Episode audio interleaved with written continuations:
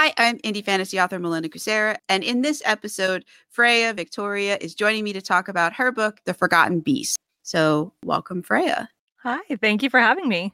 Oh, you're welcome. So, tell us about The Forgotten Beast and um It started as a I really, really, really love fairy tale retellings. The first series that I remember reading was by Marissa Meyer, and I loved I didn't even know until that time that you could kind of like combine the original fairy tale with other elements. And so it started, The Forgotten Beast started as a I love Beauty and the Beast. That's my favorite. And I also like series and I like things interconnected and interwoven. And so if you picture how like once upon a time the TV show kind of like wove all these stories together, that's what I'm attempting to do with the Forgotten One series.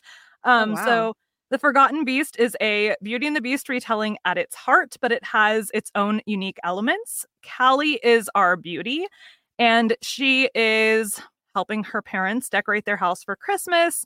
Sees this like old wooden chest in the attic and asks her mom, like, "Hey, what's that weird chest up there?" And her mom tells her, "You know, don't open it. It's not you. It's not yours. Whatever." And she essentially takes this as a dare to find the key and open the chest. So she does, and inside are just dozens of these old leather journals. So she sneaks, stuffs one down the back of her pants, hides it in her bedroom at her parents' house, and then she goes back out and helps her mom decorate and starts reading it later that night when she is getting ready for bed. And that is kind of like, I don't, it's not the first night, but the next night after she Right. wakes up in this prison world, which she thinks is just a dream. Like, oh, it's so cool that I'm like dreaming about this world in the journal. And adventures start happening. She starts to realize, like, this ain't just a dream. Something's going on here. Oh, and so the wow. It's it's definitely like the first in the series. It completely sets up and leaves quite a few like dangling ends out there. So I've had I've had reviewers that are like, it leaves too many dangling ends. And I'm like, because it's a series, like they're gonna be answered later. Um, and so yeah, so each each book in this series um, will kind of have an HEA, happily ever after, where that fairy tale story will be completed as far as like the couple getting together. Some of the books will be like about revenge, happily ever after. Some will be like fa- family reunited, happily ever after. But each fairy tale, there will be eight total fairy tales told throughout this series. And they will all have some kind of a happily ever after involved. Oh wow. So I guess you'll see the other couples sometimes, but like each book will yeah. Yeah, so in book one, I introduce, I think, six of the eight fairy tales. So you may not, because I changed the names, like Callie Oh, is okay. Beauty. Um, so you may not know that that's who they are. Um, and then between each, it'll be four main books for the main part of the series. But then I personally like when you get to kind of like go back and see Right. the other perspective of things. And so in between each set of the big novels, will be a novella told from the villain's perspective. So right now I'm working on book what I call book one and a half, um, which is the villain perspective from book one. Oh. And how is that gonna work? Because they'll if it's if the book has them as the protagonist, then that means they're the hero of that tale, but they're actually the villain. That that's that sounds really interesting. I mean, depending on how you think of things, you know, from your side of things, you may be the hero, but in someone else's story, you could be their villain. So, like, you just never know. And also, like, what were their motivations for? Like, in book one, there's what I call a war, but it's really more like a skirmish compared to what I will be doing at the end of the series. Um, but it's, you know, why were they doing these things to Callie and the Beast? Why were they you know, having their men move to all these different locations where the spies from the good guys' side could Right. see this. And so it's, you know, what was their motivation? Why were they doing it? Setting it up for future books as well. Um, you could read the entire series without the novellas. The novellas are definitely darker because they're villain stories. yeah.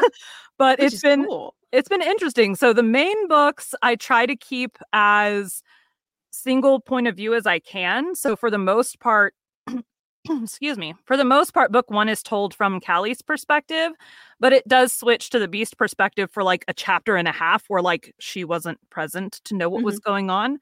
Um, where the novellas are like this one is split between three different points of view and it kind of switches pretty evenly as it needs to. Um, but you will still get like book two will be Callie and the new character switching back and forth. Um, to tell the story because you got to still know Callie is still the chosen one in this big series. So she is still the one responsible for the prison world that all these people have been sent to. So you still have to find out how her story ends. How does she save them all? There's a prophecy involved and like all of these things. It's all the things that I love about fantasy books, I tried to incorporate in this story. So, what are the things that you like about fantasy? All right, you left yourself open for that one. Sorry, I did. I did. you sort of you sort of hung out the carrots, and like I'm curious. So, I have to bite.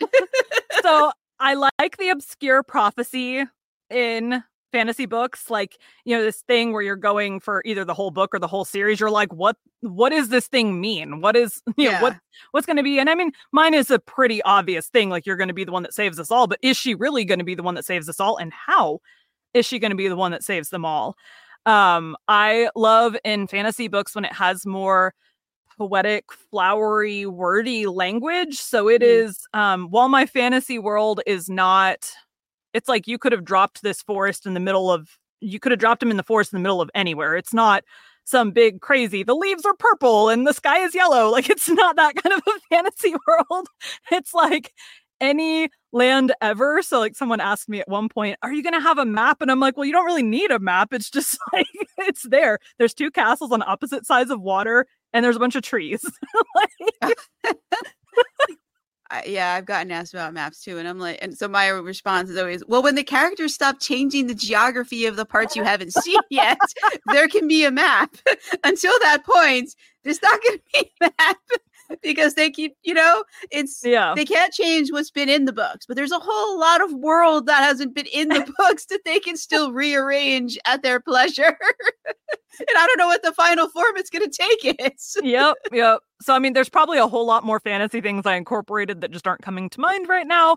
Um, but I tried to take, you know, I I'd heard I I have my own podcast and I always ask authors, mm. you know, best advice and all of this and one of the ones that has stuck with me for a really long time is to write the book that you want to read because one you're reading that sucker a ton of times while you're editing it. Yes. And and two, you're not going to be nearly as passionate about having to come on to podcasts and promote it or doing TikTok lives promoting it or just promoting it on other social media if you don't like your book.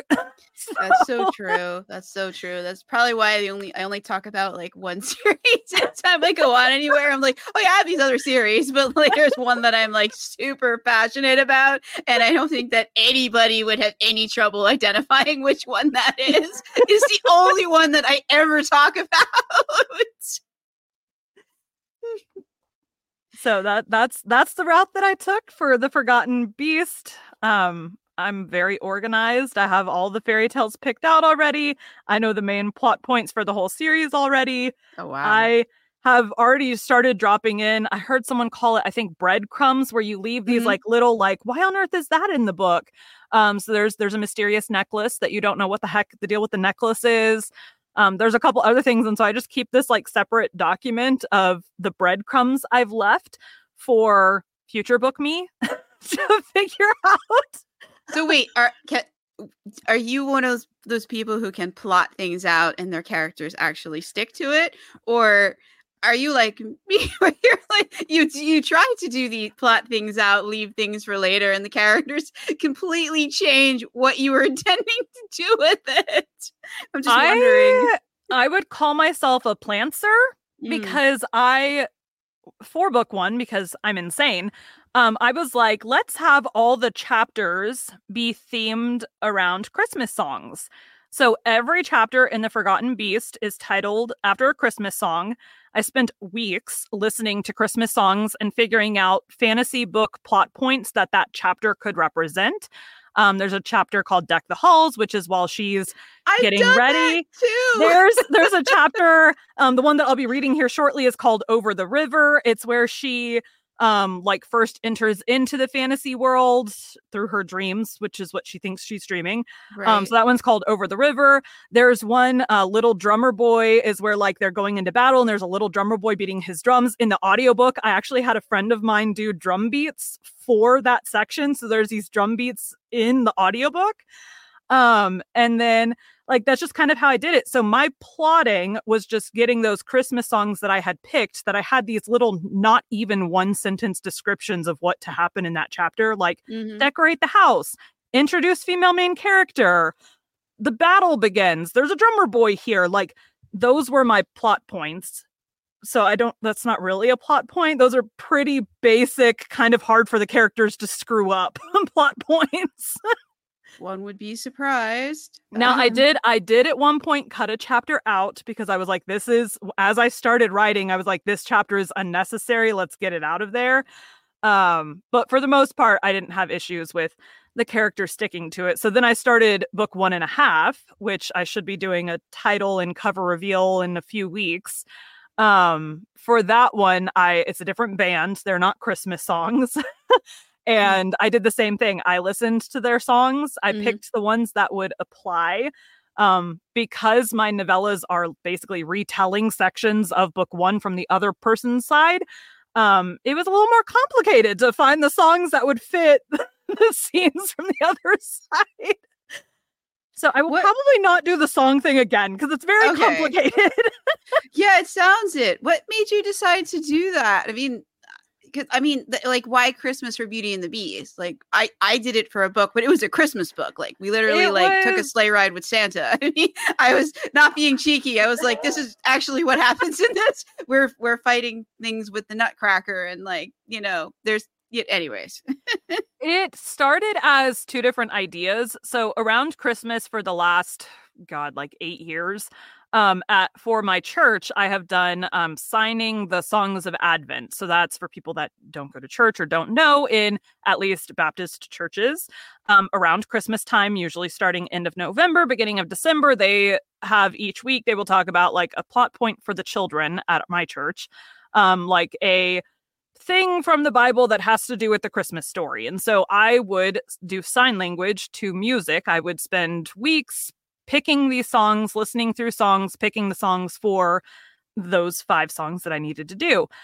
And so last year, 2022, I was listening to the Christmas music getting ready and I had the idea for, oh, it'd be cool if there was a book that each chapter was based around a Christmas song. Mm-hmm. And then a month later, I was like, ooh, Beauty and the Beast retelling. And then a month after that, I was like, let's combine the two ideas. And then I started getting this one ready. So, oh wow, so it, was That's it was really it was two separate ideas that I then combined together. So yeah, no, that's really cool that that that, that your mind went to like Beauty and the Beast from from like from Christmas. I don't see mm-hmm. the connection, but maybe the So red. it- I mean, it takes place at Christmas. It's not like a hugely. So I'm like, it is technically this book takes place at Christmas. I wouldn't call it a Christmas book.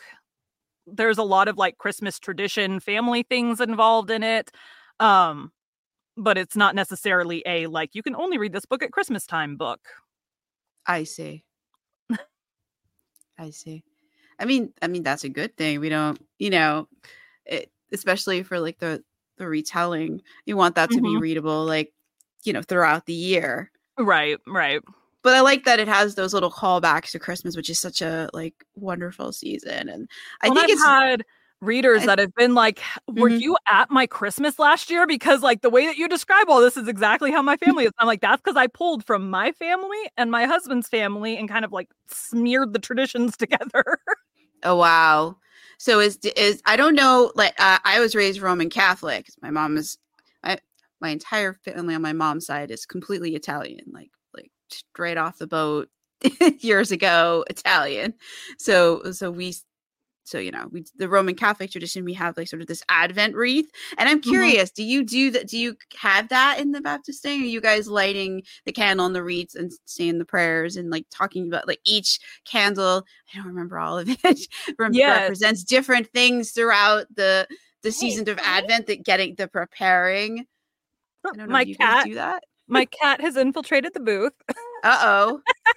um, yes, we do. We have. We don't say prayers necessarily, but there is like they'll take the chapters in the Bible that are surrounding, you know, Jesus's birth and all of this, and they will tell like uh the first one is the prophecy of Christmas, and then Mm. it's the I don't remember if angels or shepherds are next, but it's one of those, and then the, the next week is the other one of those. Um, let's see, angels, shepherds, prophecy. I don't remember, and then Christmas Day. I only remember about like because I haven't. I, I've sort of fallen out of the church. I know I'm bad. I'm a bad. I have to Google it every year. That's why I don't. Uh, my brain is mush, so I literally have to Google it every year. I'm doing these songs, and this year with the book launch, I didn't do the Advent for the first time in like eight or nine years. Um, I was like, I just uh, there's too many things going on. I just can't do it this year. And he was like, Okay, that's fine. Yeah, I mean that happens. But I don't. I think like it's all the stuff leading up to like if I remember correctly, like the Advent in the Catholic Church, like there's nothing about the birth. Eh, you're waiting for the promise, right. and everything is about the waiting, the leading up, all the the all the things. And then there's no mention of the birth until like at Christmas Day. Like yeah, very pretty much. annoying when you're a kid. You just want to sing Christmas Carol, but you have to wait till Right. Christmas Day for that. So we sing Christmas carols basically through the whole month of December at our church. I'm so, so- jealous. We don't get this. We couldn't sing them until Christmas Day. A lot of it was like, you know, Yeah, because the Advent starts like the four Sundays prior to Christmas at our church. And so, like, when that starts, actually, Advent doesn't start till last week. Um, but the week before, we were already singing Christmas carols. I'm so jealous because like, was like- don't- Thanksgiving's done, Christmas time. no, we have the um, O Come, O Come Emmanuel is one of the staples in Advent. Everything and and like waiting for the promise is another one. Like Yeah, so just since my book involved waiting. right. So a lot of those songs I did not include in my book, like basically anything that was specific to like Christian traditions of stuff because I couldn't figure out a way to incorporate those into a fantasy storyline without being incredibly rude to anyone that goes to church. So because I was like, Oh, there's, no. there's not going to be any of that in my book. And so, you know, it was, I needed to basically use all the songs that didn't relate specifically to the traditional Christ- Christmas story of Christmas. it's still it's really cool that you had that you loosely had some connection to Christmas and some Christmas tropes. Um, with merging that with Beauty and Beast, that's really cool. And like I, I, I see sort of a parallel between that and like and being on a prison planet. Like that's there's like a. it- anyways, I'm reading too much into it. I can't help it. I was raised Roman Catholic. I, I, I plead Catholic. I can't help it. That- that's what they taught me at church every Sunday for my entire life is how to read meaning into things and relate it back to like Jesus. you know, we were all raised somewhere, and uh, I came across a, a TikTok recently of someone talking about uh, political influence in books, and they were like, if you don't think that your you know life and growing up and political stuff influences your books here's how you're wrong and then they broke down these like very well-known books and how like you know this is that and this is that and like just breaking it down to the bare bones and it's like well the author probably never thought about it in terms of that but she's right No.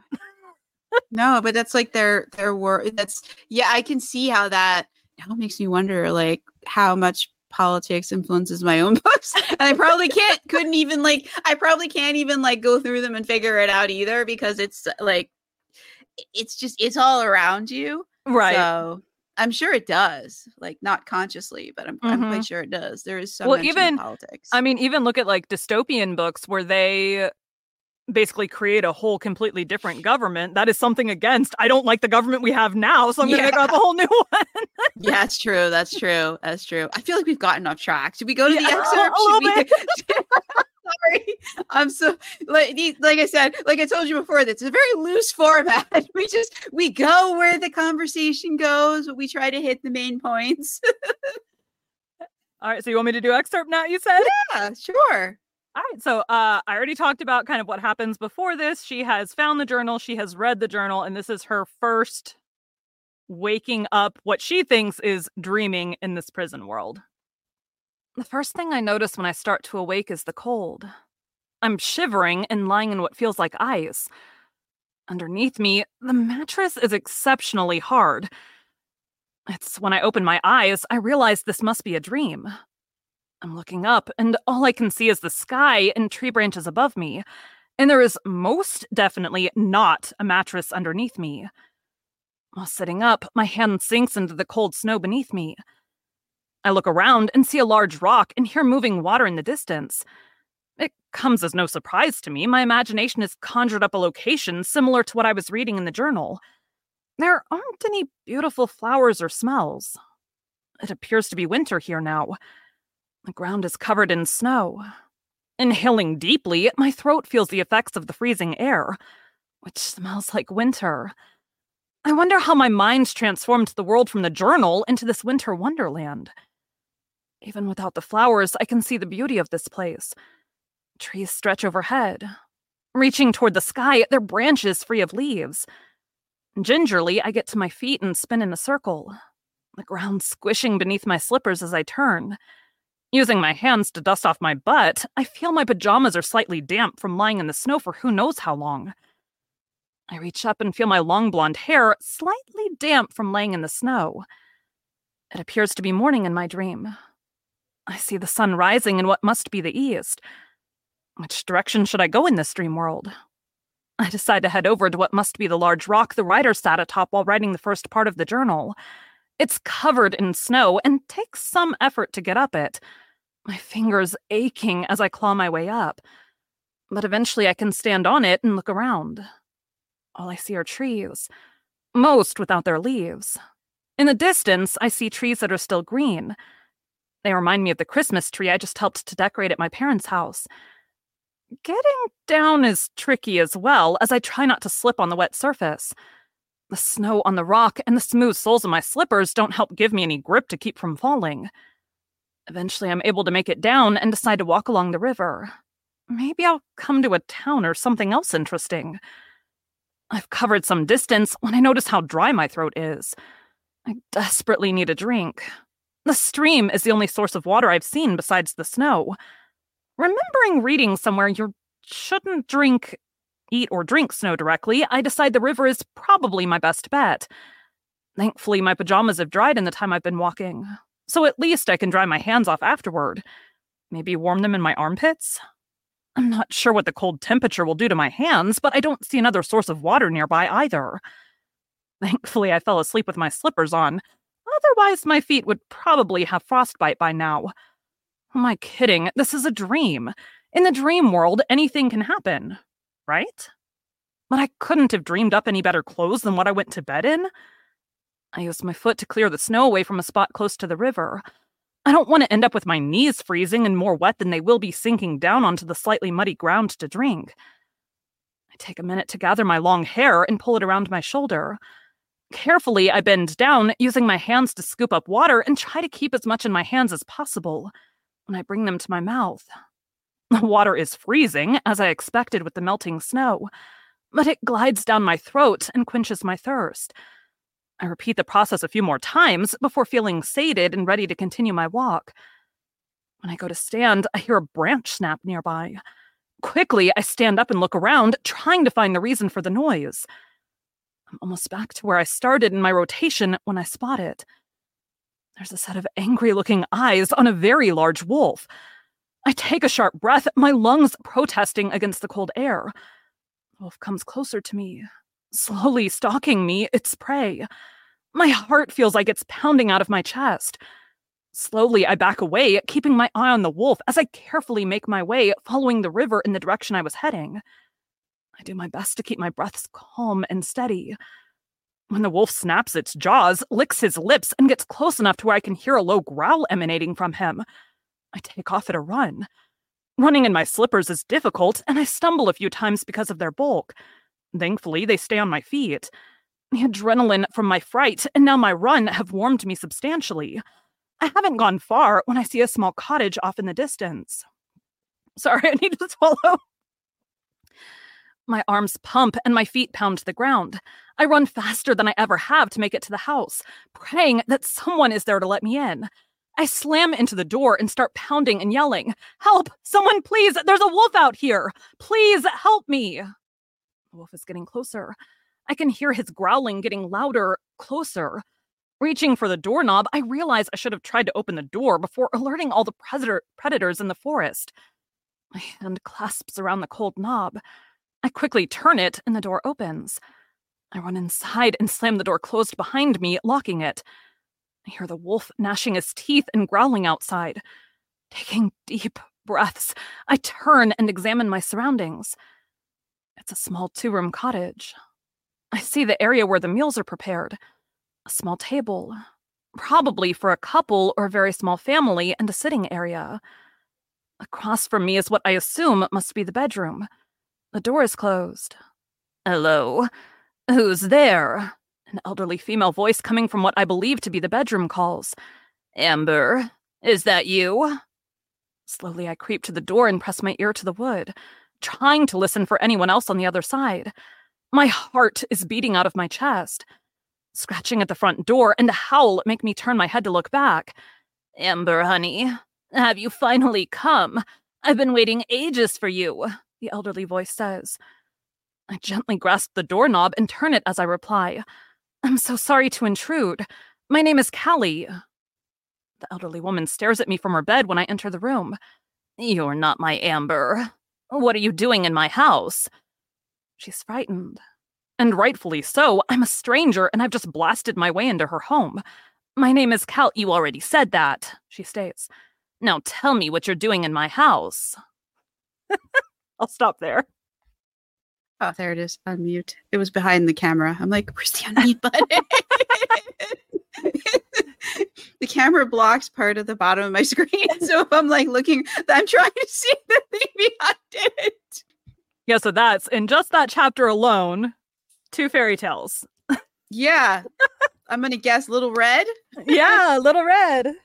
So we have the, the wolf. Uh, we have the wolf and Granny, and then Callie from Beauty and the Beast. Oh, right, right. Callie's yeah, that's yeah. right. Callie was in there. Yeah, I got the be- the the little red like. Was, yeah, yeah. I had I had at one point I was like, "Hey, can you guys get like?" I asked my uh, I have a Discord for my readers, and I was like, "Hey, you know, can you guys guess, you know, what fairy tales were introduced?" And they like right off the bat were like Little Red Riding Hood. yeah, that's really cool. So I guess Little Red is not going to be playing an enormous role in this uh, one because it's about Callie and and the beast, uh, which we haven't met yeah, yet. In, I hope he's this, not the wolf. it, no, in in this book, Little Red is uh well, Red is not in this book. It's the wolf and Granny. Um, so they're they're not a big deal in this book. They will be book two. Will be Little Red's story. I see. So like, I want to hear a little more about this like prison world. Like, how like because it sounds like she's you know they're like just in a regular forest like mm-hmm. how is it a prison is uh, is like i'm thinking like i'm thinking of like sing sing prison or like you know what is it alcatraz in like but i'm i'm getting the feeling that that's not exactly how this prison is. It's not cinder block and barbed wire.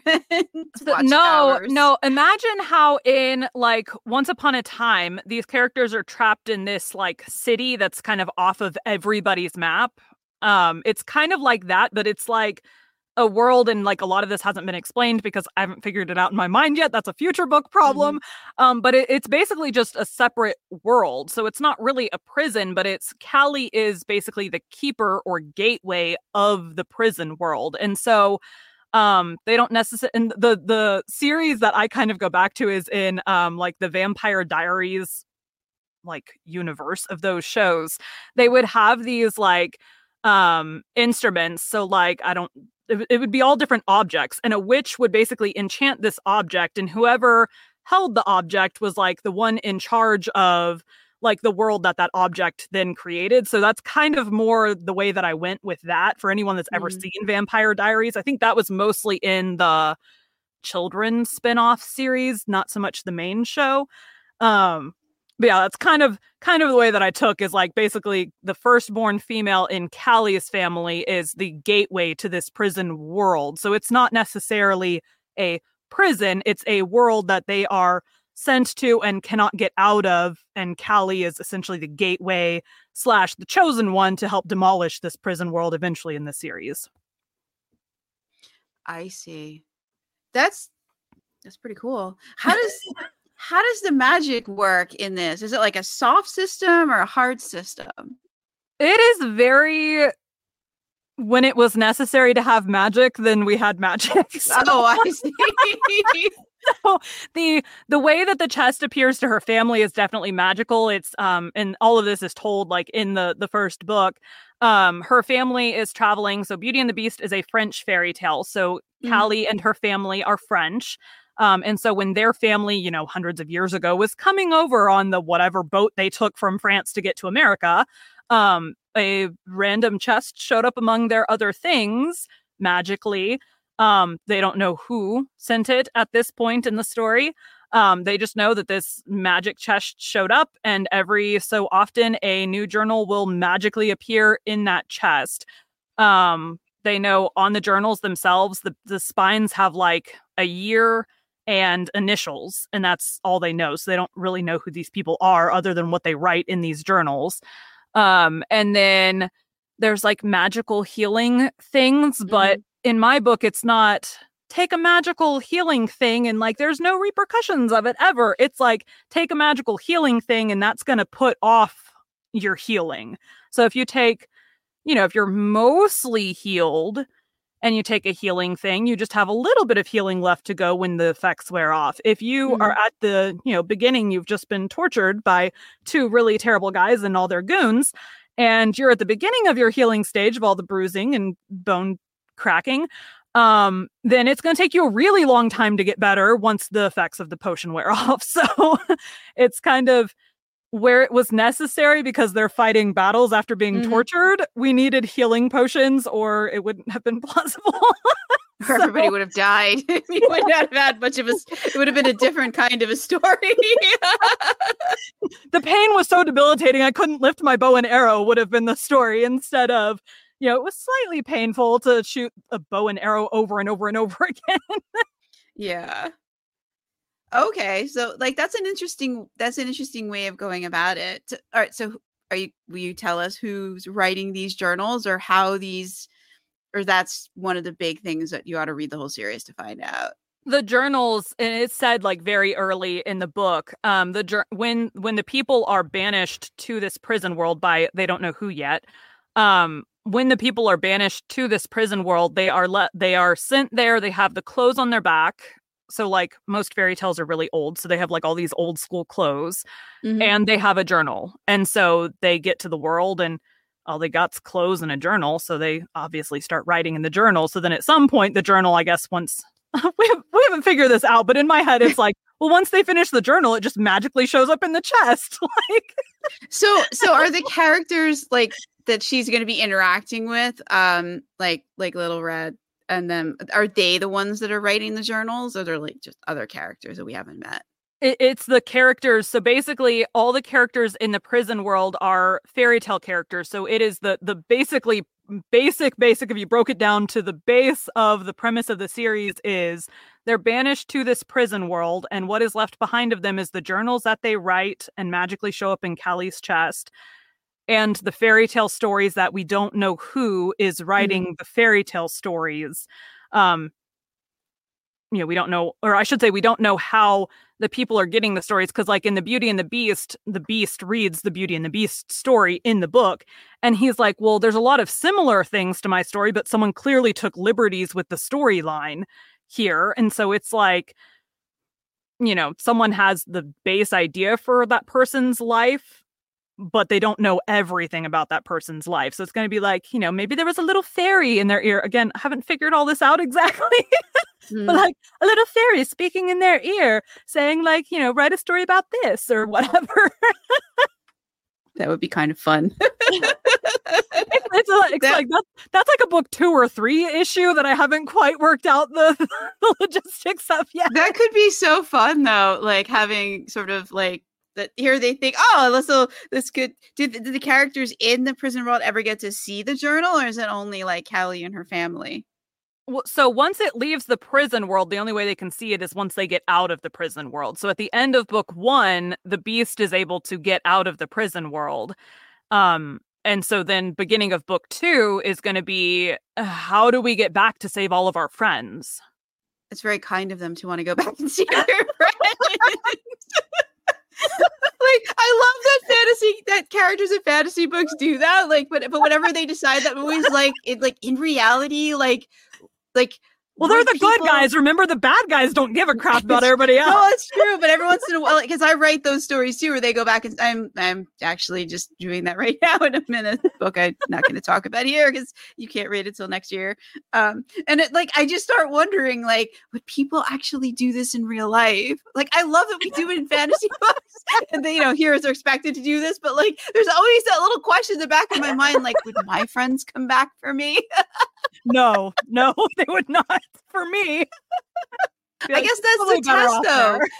I guess that's the test, though. If they don't come back, they're not your true friends. right. so if you find yourself in a prison world and nobody comes and rescues you, maybe you need better friends. Which you can't get now because you're in a prison world by yourself. Well, you have to make friends with the people in the prison world. Okay, fair enough, fair enough. well, because I mean, the if Callie and them if they escaped, then then they found there's some exit to the prison world, and in if they way, found yeah. it, yeah, like. So I'm picturing so, a lot of really hilarious because like there was a sequence of events that I mean she really has no idea how she started traveling at this point, and so right she's going to have to you know basically go back through well what happened first? I i found the journal first and i started mm-hmm. reading the journal first so she's going to basically have to go through these of course she's the chosen one so it can work differently once her chosen mate is out of the world but you know she's basically going to have to go back through this hilarious sequence of events. Well i kissed him. Was she saved by a kiss? So it's going to be so ba- basically the way that it's going to work is each couple that we would attribute as a couple in our world um one of them is in the prison world so in beauty and the beast it's the beast that's trapped in the prison world and then the beauty or callie is in our world. Um and so it'll be kind of each couple will have the same situation. One will have been trapped there the other will be trapped here. And then oh wow. so how do we get them together? Yeah like they gonna just are they is the journals gonna show up for anybody else uh, i mean how yeah how would they even get there so the journals uh, the way that I set it up, the year that every fairy tale was written is when they showed up in the journal world. And so they've been showing up. The earliest one that I'm using is uh, Red, I think. And so that book was written in like 1100 something, I want to say or like it was it, it was one of the earliest written down fairy tales and so like that's kind of their journal showed up at that time like whenever their actual story came into our world in real life in our actual time. Okay. So so if when she comes back could she is she definitely going to end up back in the same time that she left? Like whatever yeah. year she left? Yes yes so it's kind of for the people in the journal world, time has stopped for them. So they are still the same age they were when they got banished there. Um, there's like a reincarnation bit, and it's a lot of stuff involved in that for like how they're able to get back here and all of this. That's a little bit complicated. Um, but they are like basically frozen in time in their world. So they're not we're not walking around with a bunch of thousand year old looking people. they oh, okay. They, they, look the age they were when when the story was written. So like Beauty and the Beast, he looks like he's like in his 30s or whatever. Um, he doesn't look like he's, you know, ancient and all of this. so more like vampires that never age. but are like are they actually vampires? No, no. we do have the wolf from Little Red Riding Hood is a werewolf, so that I could make that story work, which apparently originally he was. So it worked out in the the written story. He was at one point a werewolf. Really? Mm-hmm. I didn't know that. I mean, I guess it makes sense. Now that I yeah. think about it, I'm like, why didn't I think of that? Like I'm like, but that wow, that's like that makes so much sense. but like you know, when you're I first heard the little red story, I think I was a kid. Like you don't think about like how is the wolf talking? yeah, yeah, to be a shifter. Well, and think of how many times stor- stories have like changed over the years. So, like the Beauty and the Beast that I use to model this Mhm. is not the Disney version that most people think is what I based it off of. It's based off the original Madame de Villeneuve version, um, where he is asking, "Will you sleep with me?" Not will you be my friend? Will you love me? Whatever it is he says in the Disney version. Um, there's Right. also this like ominous line that gets repeated because in the Villeneuve version, when she is sleeping and in her dreams, she's with the human version of the beast. He's saying every single time, from what I remember when I read the story, he's saying, just remember that looks can be deceiving or something along those lines. I think that's my line that I modeled off of his line. Mhm. But he's saying this ominous line every single time. So it drives people crazy that I repeat that line over and over and over again in my book. But I'm like, that is a nod to the original Beauty and the Beast. so, and how absolutely annoying it was when I was reading it. So it was so annoying that it stuck in my head to be included in my book. you're just you're just letting people in on the experience. yes, yes. So every time I get a review where someone's like, God, that line was so annoying, I'm like, yep. and it's staying. is it going to repeat in like successive books or is it no only in no no because it's it's kind of in the original beauty and the beast it's very much him saying like don't in in her because in that version it actually is in her dreams she's seeing the human version of him. Um and so in that version it's like you know kind of looks can be deceiving like look beneath the surface basically fall in love with him not beastie person Mhm. um is kind of the what they're saying in the original beauty and the beast. And so now that you know his versions have whatever in my book it, he doesn't need to keep saying that it's done. So there from what i can recall of all the other fairy tales i'm using there is no weird ominous repeating line in any of them so all right so you said before that you're working on book four for Book the series i'm booking on working on one and a half One so and a the half, first okay. novella so is what's the status of book two?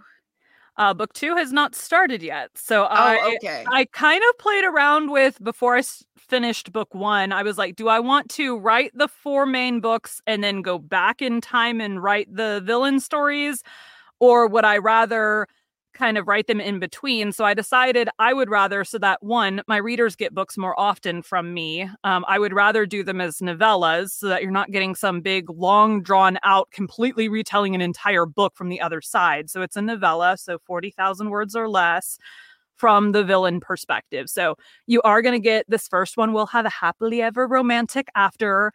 Um, the next one will be more like found family, but it'll kind of follow that. It'll be big novel, novella, big novel, novella till we get to the fourth book, which will be the final novel and Mhm. novella combined.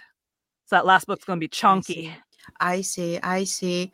So, do you have a sort of a release date? It doesn't have to be like an exact date, but like you're thinking like Q1 or Q- just because people listen to podcasts at like Right. all different times, like every day someone is listening to the podcast. So, like if someone like a, you know a year from now is listening to it, like should they go look for the book? Like we are recording this just for everyone's reference. It's December 9th, 2023. so if you're listening to this, so future listener, this is for So- you. book one, which I will show and describe, book one, and for all of the covers, book one is a rose or quite a few roses on it. For each cover, it will have some other defining thing Mhm. from the fairy tale that you will know, like, oh, that's a book of Little Red Riding Hood, or oh, that's a whatever. So Beauty and the Beast, the Forgotten Beast is all roses on the cover. Um, so each book will be kind of like that. And I totally spaced on what the question was. Oh, the book, Ugh. the first novella I'm hoping to have out in March or April. So spring of 2024. And then I am hoping to have that novella, the next novel, and the next novella all released in 2024. Hoping. We'll see. I mean, all we can do is hope.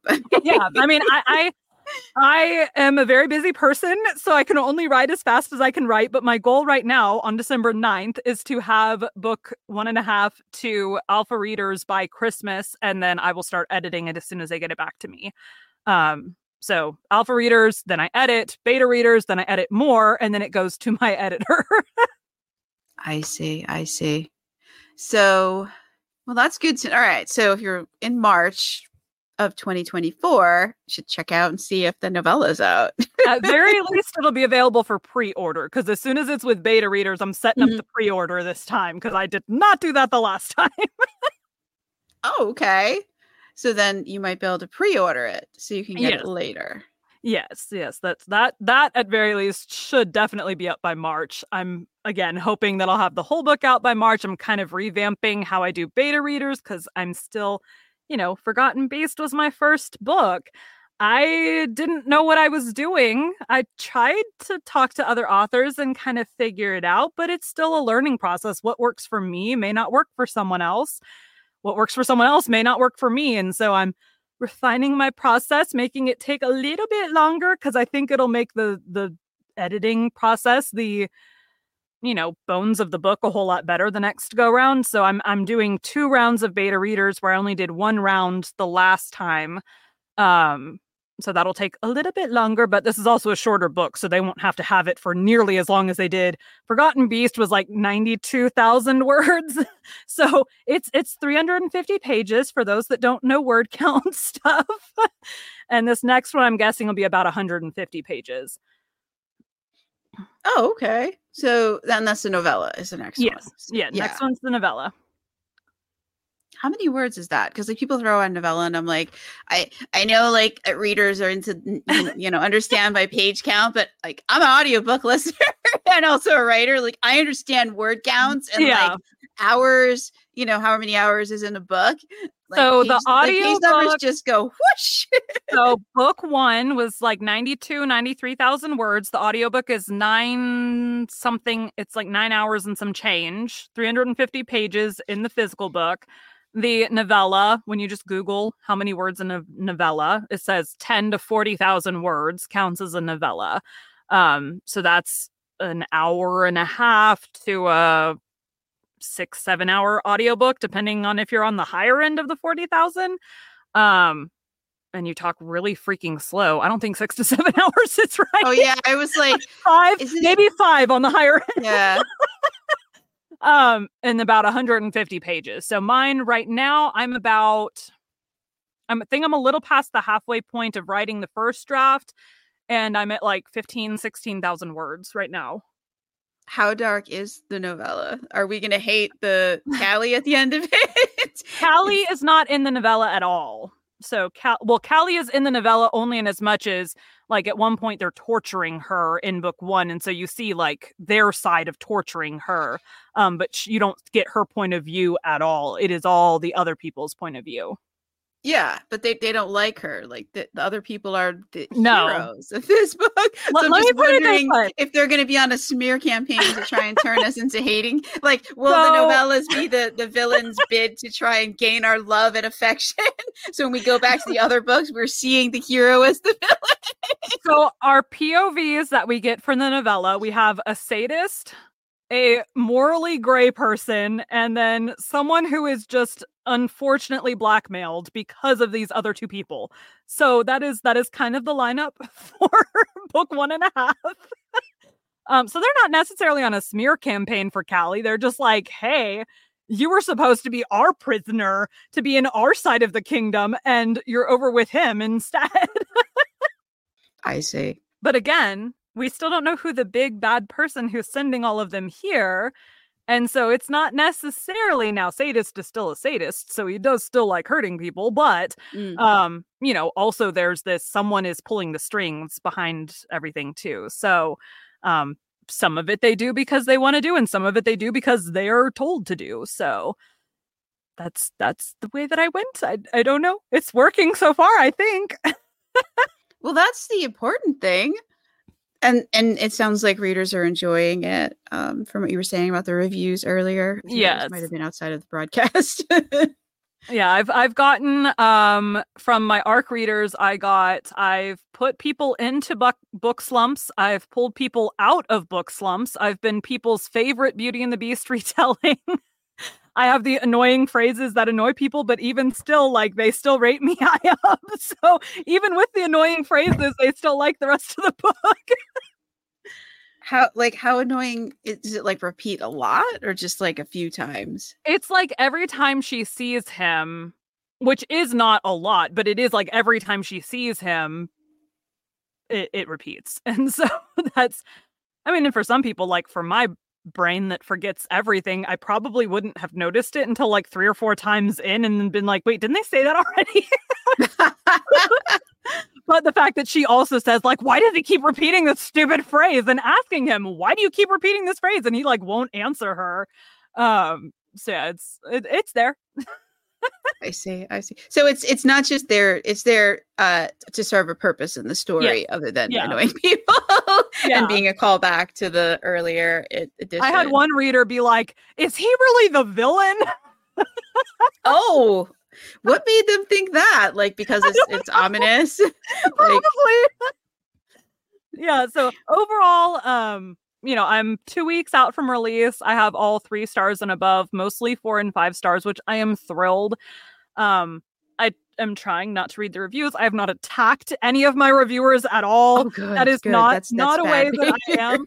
I'm used to. I've been narrating for 2 years and so I've gotten bad reviews on audiobooks for a really long time. So like jumping into my own books, it's like it hurts a little bit more, but I'm still not going to attack anyone for their opinion. You're allowed to have your own opinion. That's true, my that's brain true. My brain works differently from your brain. The way that I like stories is different from the way that you like stories. That's we're all allowed to have our own opinions.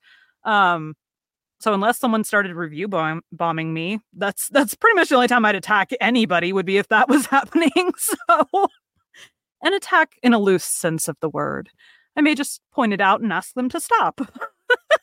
Yeah, I've heard of review bombing. I've not personally experienced that, but it sucks that someone would feel the need to do that. Yeah, apparently next month is a really bad time to have a debut because that's apparently what someone was review bombing January releases recently. Why? I I I don't know. It takes That's too much time. Interesting. Yeah, I I don't know. I don't know. People are weird. Yeah, that's interesting. I don't have to worry about that. The January releases for me mm-hmm. is not going to happen because I'm like, characters. just characters will not obey the outline. Well, no, it was they were specifically review bombing January debut novels. That's weird. It, that, Yeah. but debuting in January is kind of a neat thing. You're starting the year off, With a bang. checking off your New Year's resolution. So if you don't get book two out that year, doesn't matter. You've achieved your resolution. you got the book out. yeah, mine, I was like, my whole book starts on Black Friday. Like they've just celebrated Thanksgiving. They're pulling down the tree. They're getting everything decorated. So that's when I released my book this year was on Black Friday. It felt very appropriate. The book starts that day. Let's release it that day. No, no, that definitely. I see. I see the logic there. Yeah. Now future books, I I don't know. There might might be logic at some point, but at this point I'm just like get book done, release book. Like, yeah, that's what I feel too. Like once it's done, it starts burning a hole in my like pocket, and like I need to get it like out into the world. well, and world. kind of once it's with beta readers, like that's kind of when I scheduled this book. Is once it was with beta readers, I'm like, oh, okay, we should be able to finish everything by this date, and so that's kind of how I planned everything else. So, kind of for this next book, I know once it's with beta readers, they'll have, you know, two three weeks to get it back to me. So I will have a set. It'll take me about a week to get through their edits. I figured out an easier way to do it this time, so we're good. Um, and then you know the second set of beta readers will take another two to three weeks to get through it and then i have to just take a week to do the edits and then editor will take another two weeks to go through it so oh wow, yeah, editing is. Uh, I hate the editing process. yeah It's not my favorite. I like the writing process, even though I complain about the characters. I like struggling with them to get the book from point A to something similar to where we were supposed to end up. well and i'm what's called an underwriter which means that my first draft is lacking a lot of details and lacking some personal relationships that needed to be there. So for book one i added 7000 words after it went to my alphas or alpha i had one alpha reader.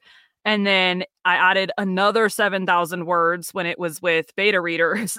And so that's that's 14,000 extra words that had wow. to be added um going into it actually being released and then the editor cut some out where it was like you know this word is repetitive or you didn't need to say i said he said she said every 5 seconds um so you know some stuff got cut with the editor mm-hmm. um but yeah, for the most part, it was very underwritten. Hey, you need to describe this more. So I'm trying to be better with the novella, but until someone else has it in their hands, um, I I don't know because I'm not a good judge of my own work, or it would be perfect no the is. first time.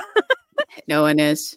No one is. I've never been. The only things I've ever had to add was like to clarify sometimes. Yeah. Um, like because my books have a lot of magic and I'm pretty. I it's sometimes they're like, can you just add a little more here because I am not picturing what you're picturing.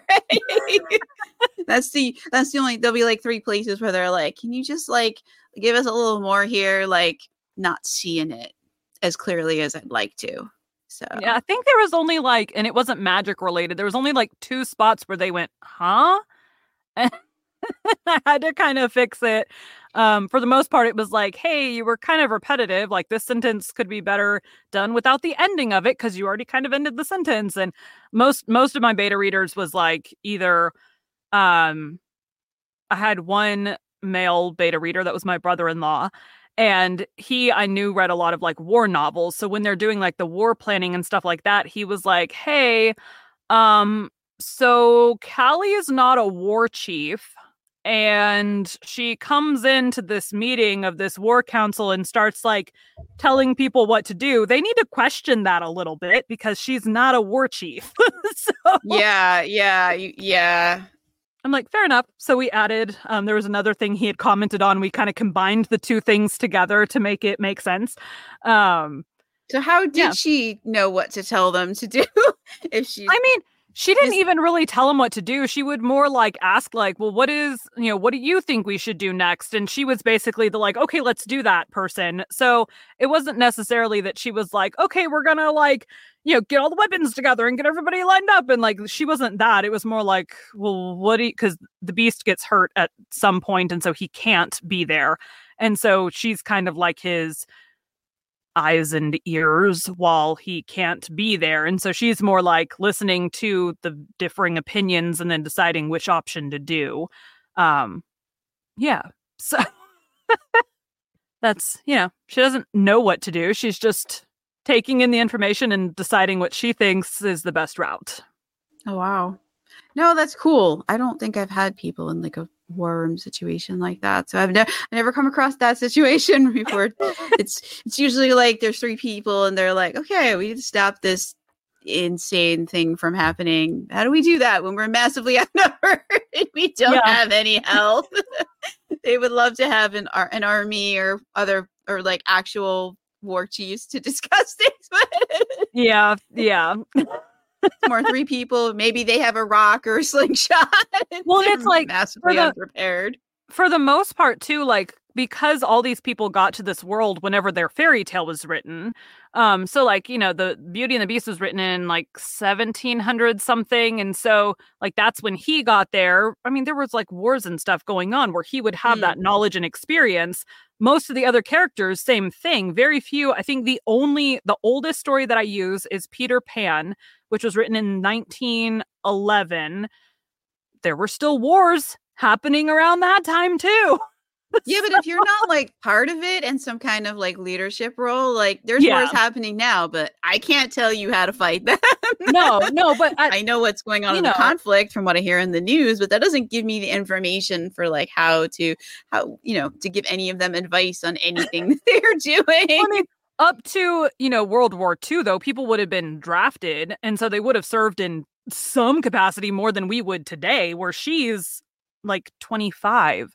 She's 24 when the book starts in our time and year. And so, like, she's not been part of a time period where any wars would have happened that she would have been drafted to, where every other fairy tale character in this world would have probably been drafted, not females, but the males would have been mm-hmm. drafted into some kind of something. so it makes logical sense that the men from hundreds of years ago would know something about battle as opposed to her. And how how does how does she deal with the fact that they're like from hundreds of years ago and have obviously the values and the morals from hundreds of years ago and the views on women's place in the world? how do they how do they deal with a feminist? Because like uh, some fantasy books just kind of gloss over that, and I'm like, dude, a guy from the 1700s is not going to deal all that point, well with a modern woman. One of my favorite lines in the book, the beast is talking to Callie and he's telling her, you know, my mother and my father, my mother was the mouse to my father's lion, but you are the lioness to my lion. So, like, he is more of a modern, you know, version of whatever. But I mean, that had to come from at some point, some dude had to be like, I'm okay with you having a little more control. So, it's not necessarily like, oh, all the women are looked down upon or anything like that.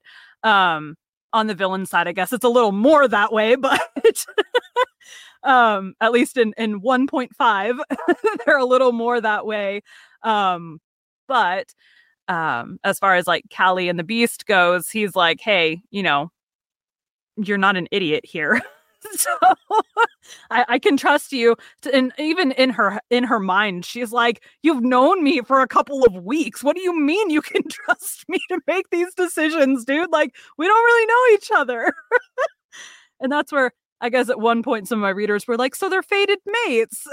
Like oh yeah i guess that would have been a good trope to like and like say with this book. I just didn't think of it in the classic like fated mates. They're drawn together as soon as they see each other. Like that's not the way it is. So that's why I didn't think it was fated mates. Um, but I have There's been told insta love. There is on his side, but not necessarily on her side. So it's interesting. is is he the only uh are there are the other couples gonna have insta love or is I don't find insta love to be realistic. Uh, some people feel that, be, like, book two, I can tell you, is going to be enemies to lovers because uh, the wolf got her grandma banished to the fantasy world with him, so she's not going to be too happy about that. Um, but the way that it kind of works is like there's triggers for them to get their memories back. Um, now, because Callie is the chosen one and the rest won't be, I can obviously work the the world a little bit different and how they have their memories or whatever. But at the end of the day, the wolf got Granny banished to the world with him, and so our red Amber is not going to be thrilled about that. so that one will be not insta love. It'll be insta I hate you because of this. yeah. Well, maybe not hate, but I'm really upset with you. yeah. Yeah. I'm not thrilled that you did this.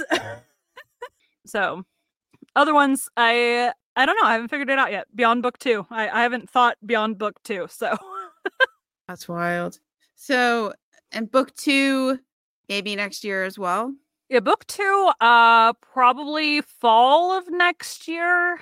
I would guess, because I can start on book two once book one and a half is off with readers. I didn't want to start on until I had the bones of book one nailed down. I couldn't start on book one and a half in case things changed in the editing process.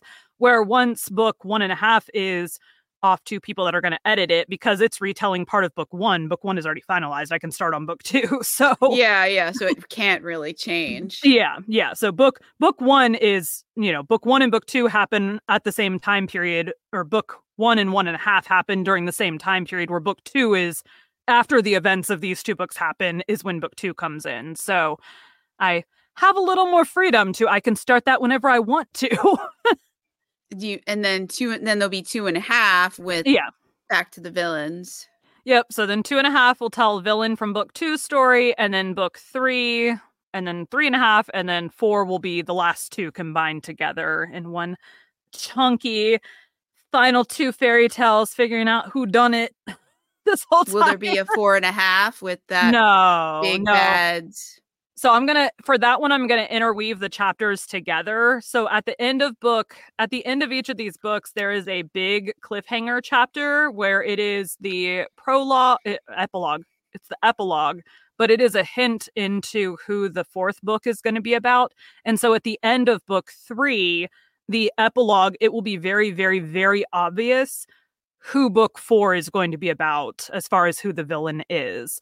And so at that point, I can interweave both the stories together. And at this point, you all you know about the villain from book two is they show up at the end of book one and you don't know who it is. I see, I see. So the whole series will be four full size novels and three novellas. Correct. If I'm counting right. Mm-hmm. Yep. And that's it. So that's like seven altogether. Yeah, I am a firm believer in tell your story with your overarching storyline and then you finish it. So like spin-offs and stuff, I will I'm not going to say never do, but less likely to do than other authors probably would.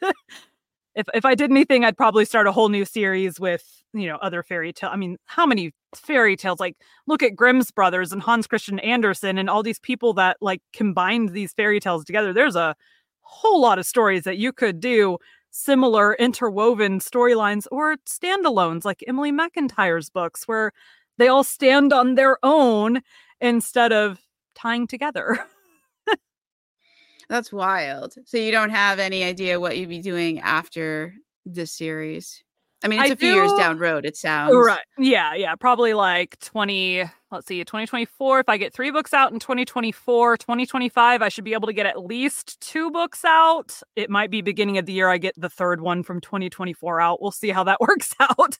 And then the final book, because it's two stories connected together, will probably take me a good portion of 2026 to get them tied together per- properly. Um, I do have an adult dystopian novel that I'm about 30,000 words into and paused to write all of this. So at some point, I may finish and release that if I need a mental health break from the complicatedness of this series. I may work on that in between there. Um, my goal, though, is to get this one finished and then finish that one and then move on to something else. That's cool. Well, you should come back for all of these. get an update. Try and get more spoilers out of you. she get them done in time? well, we can find out when you come back in. Like, are you, are you did did how did the prediction versus reality happen? I think that could be really fun, like a little segment, like uh, from like what we just like little recap of what we discussed last time. this is like she said was going to happen, but what actually happened. Yeah, I think was there a little fairy? yeah, that's and there's there's a lot of things where like I'm writing book one and a half. My brain is totally planning book two already. So like there's some things where I'm like, how are we gonna get that? And so I've been like working it out. And one of my beta readers helps talk me down from the ledge. At one point, I was like, I don't see how we're gonna do it without killing all the females in her family. And she's like, No, don't do that. Oh no. then you'd be getting very Games of Thrones ish. So we figured out a better plan. yeah. I'm glad. So- I'm glad we're not killing off all her family or all the women in her family. I was like, That could be just kind of be very- yeah, yeah. Not You not might not feel like family. saving people after that because, like, what has she got left to go back to? Yeah, yeah. No, well, it wouldn't have been Callie's family. It would have been someone else's family. But it's you know tying these characters together, and I have a lot of um. There are characters that are in like book one that you don't know what part they play until like book one and a half. You're gonna be like, oh my god, that's who those characters were. Um, and same will happen for book two. When you find out who book three is, people haven't guessed that fairy tale yet. So I'm just waiting um for people to be like, oh, that's who that is. so it's really fun when you take the characters and you rename them something similar meaning, but not the same name. No, that is cool. Although Callie Bell, I mean, yeah, well, Callie means beautiful. oh, it does. I didn't know that. Yeah, yeah. So that's that's I looked to when when I was changing for my villains, they still have the villain names, um, or they have their names from their fairy tale. Um, but for um the good guys, I picked names that had similar meanings. Um the only ones I couldn't like the beast's name that he has in our world, there was there's not a name that means like beast that I liked. it was all really What weird names. Amber for like for Red Riding Hood. Like, how did? Because Oh, that was just an like for me that was just like an immediate it just clicked. I'm like, "Oh, well amber is like a reddish stone." And I loved the name Amber growing up. Like seriously, all of my dolls had the name Amber. So okay. So Amber was just, I like this name. We're using it. No yep. rationale.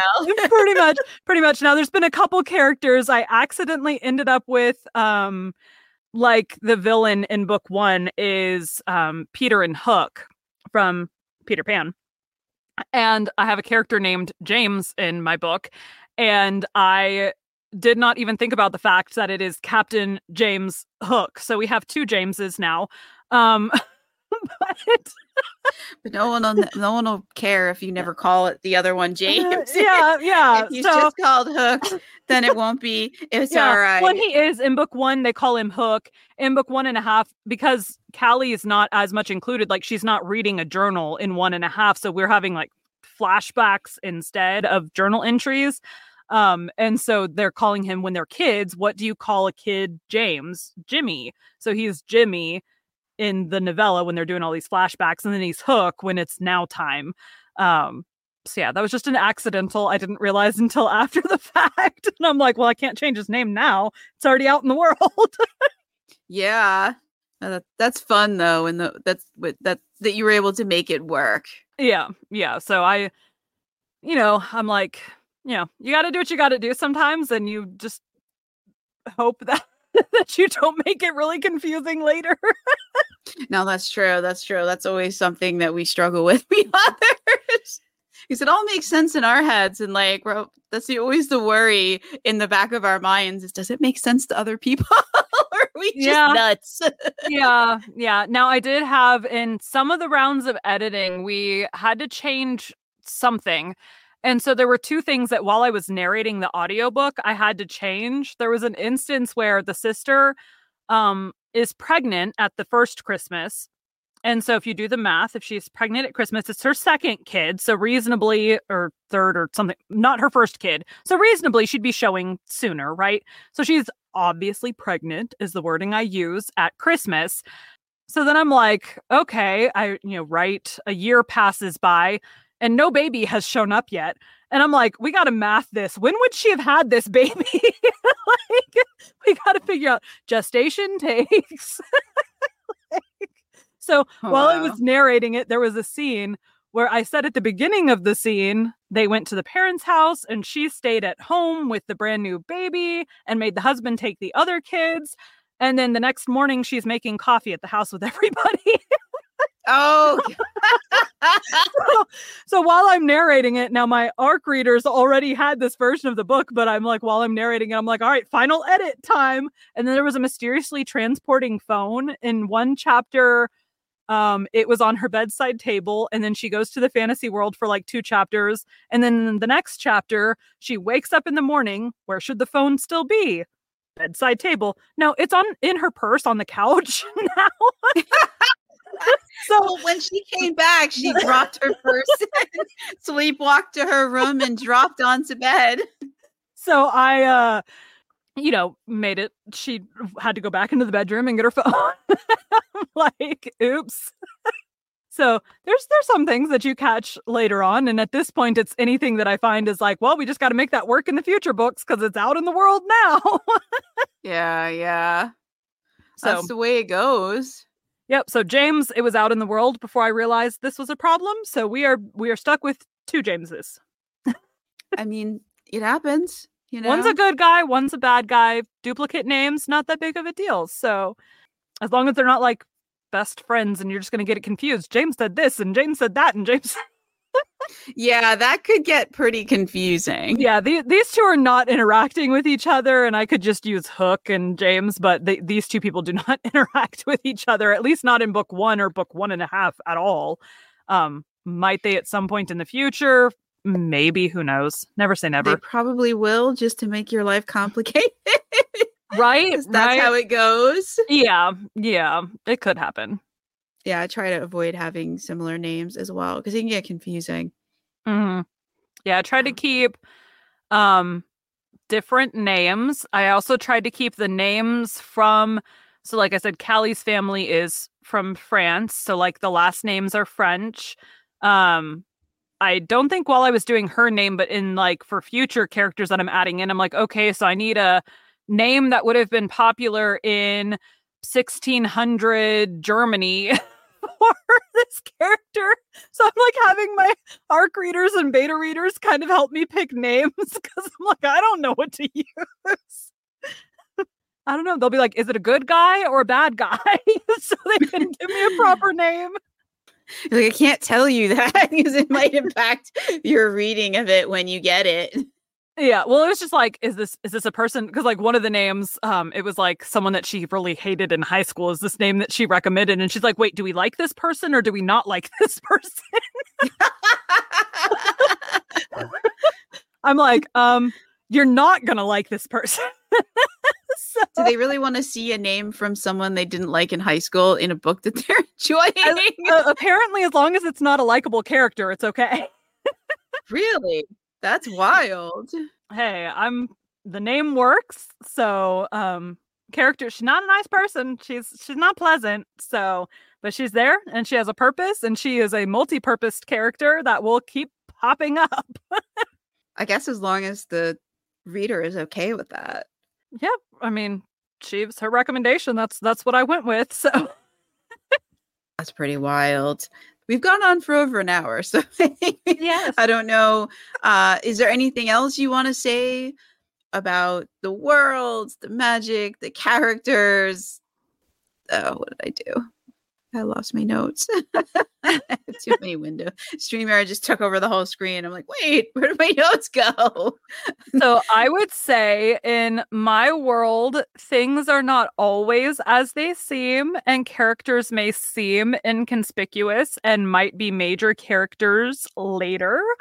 Um, also, if you look up the meaning for most of my characters' names, you would probably be able to figure out who all the fairy tales are because I stick really close to the the meanings of the name. So if you want to go through and you want to figure that out, go for it. Um, I may confirm nor deny. I may just leave it out in the open, but um now all my fairy tales are picked. I know who all of it is. You have not actually met who the big bad person is yet. Um but yeah, so that's I try not to stray too far from the characters.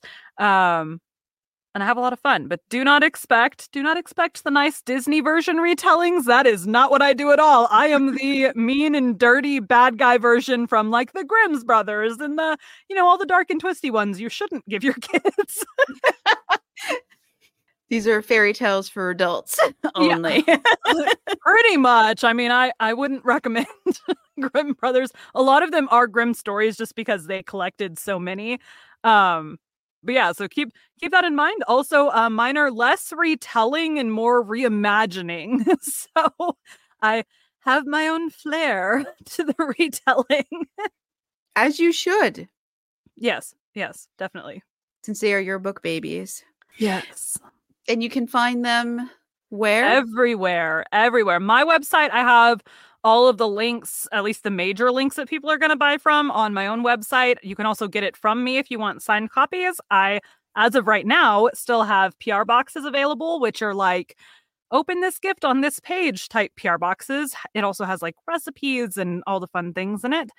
Um, I'm limiting the quantities on those because they are very extensive to put together, but I do still have those as of right now. Um, and then I have signed copies where you get like character art and bookmarks and sticker different things with that as well. And then I also have like all the links if you want to order through like Amazon or Barnes and Noble or wherever else you like to buy books from.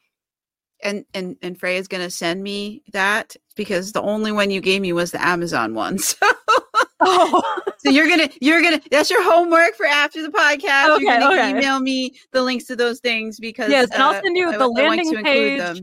The the landing page also it has like my picture, but it also has like all of my social media links and yes. all of the places that you can buy and the blurb and all the triggers. And if you need to see a breakdown of the triggers. I've been told it's not a dark book, but there are triggers included. So I have like, if you need to see a breakdown of that, I have breakdowns of like the specific scenes things are included in all on that page for you as well. So I will send that to you. yes, send me both of those. I'd like to include those in the uh, where to get the book and the where to find our guest section, they're a little bit sparse uh, compared to what authors usually give me. So, uh, and I want to make sure that I have all the links, um, so that Okay. we we try not to make you work for this. make Yes. it easy for you to click and go browse, um, find a new fantasy author and fantasy series to fall in love with. That's my hope with this these interviews that I do. So, Yes, I have all all platform all I have ebook, paperback, and audiobook are all available now. So um wherever unless you want the ebook on Everand, in which case uh ask email them and ask them for it because they haven't put it up there yet. yeah, there's like a whole thing with that. But yeah, yeah. so And- the, the audiobook is there. And if you have Kobo Plus, it is both are available in Kobo Plus. I'm not in KU because I wanted my readers to be able to get it wherever they wanted to be able to get it. Um, so not KU, but everywhere else. But I do plan on doing like, you know, free promotions occasionally when I can figure out how to do that. Um, in a couple months, I'll figure that out. Yeah, that's it's a little bit tricky with Amazon, but it is doable. Well, it's doable when when they uh customer service. Well, I have it. Um, I have the ebook available on my website, which is done through BookFunnel, and I know like my ARC readers were taking the BookFunnel files and sending them to their Kindle, so I know that that's an option. You can do that. But if somebody wanted to get it free on Amazon, it's a little bit more it's a little trickier for us who are not in Kindle Unlimited. It is doable when the gods of Amazon allow um but you are very much at their mercy because it's not something that we can Yeah. the authors can go I in figured- and control. The absolute easiest thing is me to change the price on my website because I completely control that, and then BookFunnel sends you the link. so, um, that is like a super super easy thing for me to change. Mm-hmm. Everybody else is dependent on whether the platform wants to discount it or not. So Everywhere else is easy. It's just Amazon that Um, Oh, okay, is okay. an issue. Uh because Then you just set it free to free everywhere. elsewhere. then I may do free everywhere but Amazon every you know six months or so. I don't know. I'll figure it out. I mean, you can always ask them to price match. It's up to their discretion. Yeah. Um, you know whether they'll. You have to give them all the links to everywhere that it is also free, See, and then they make like a decision. time. But thank you so much, Freya Victoria, for joining us. And today we were talking about a lot of things. Yes. But we were here to talk about the Forgotten Beast. And uh, what's the series title? I don't think you said. The series is The Forgotten Ones. the forgotten ones and the Mhm. forgotten ones we were here to talk about as well and freya's going to come back with uh the next book in the series and we'll get an update on that and try and get some more spoilers maybe some more tips hear how Maybe- the podcast maybe book two. I think I pretty much gave away book one and a half for the most part. So okay okay that's fair that's fair was- you're welcome back anytime giving more predictions for book two. So okay so then come back for book two then. Um yeah you're welcome back anytime everyone is. It's i have an open door policy. Virtual door. Not my home door to be clear. But yeah thank you so much for joining us. I've been Melinda Kucsera, your indie fantasy author and we had freya victoria and we talked about the forgotten beast and the forgotten ones and a lot of other stuff. And um yeah and i hope you'll be joining us for another fantasy book and another fantasy author soon so thank you. Have a great day and a great night wherever you are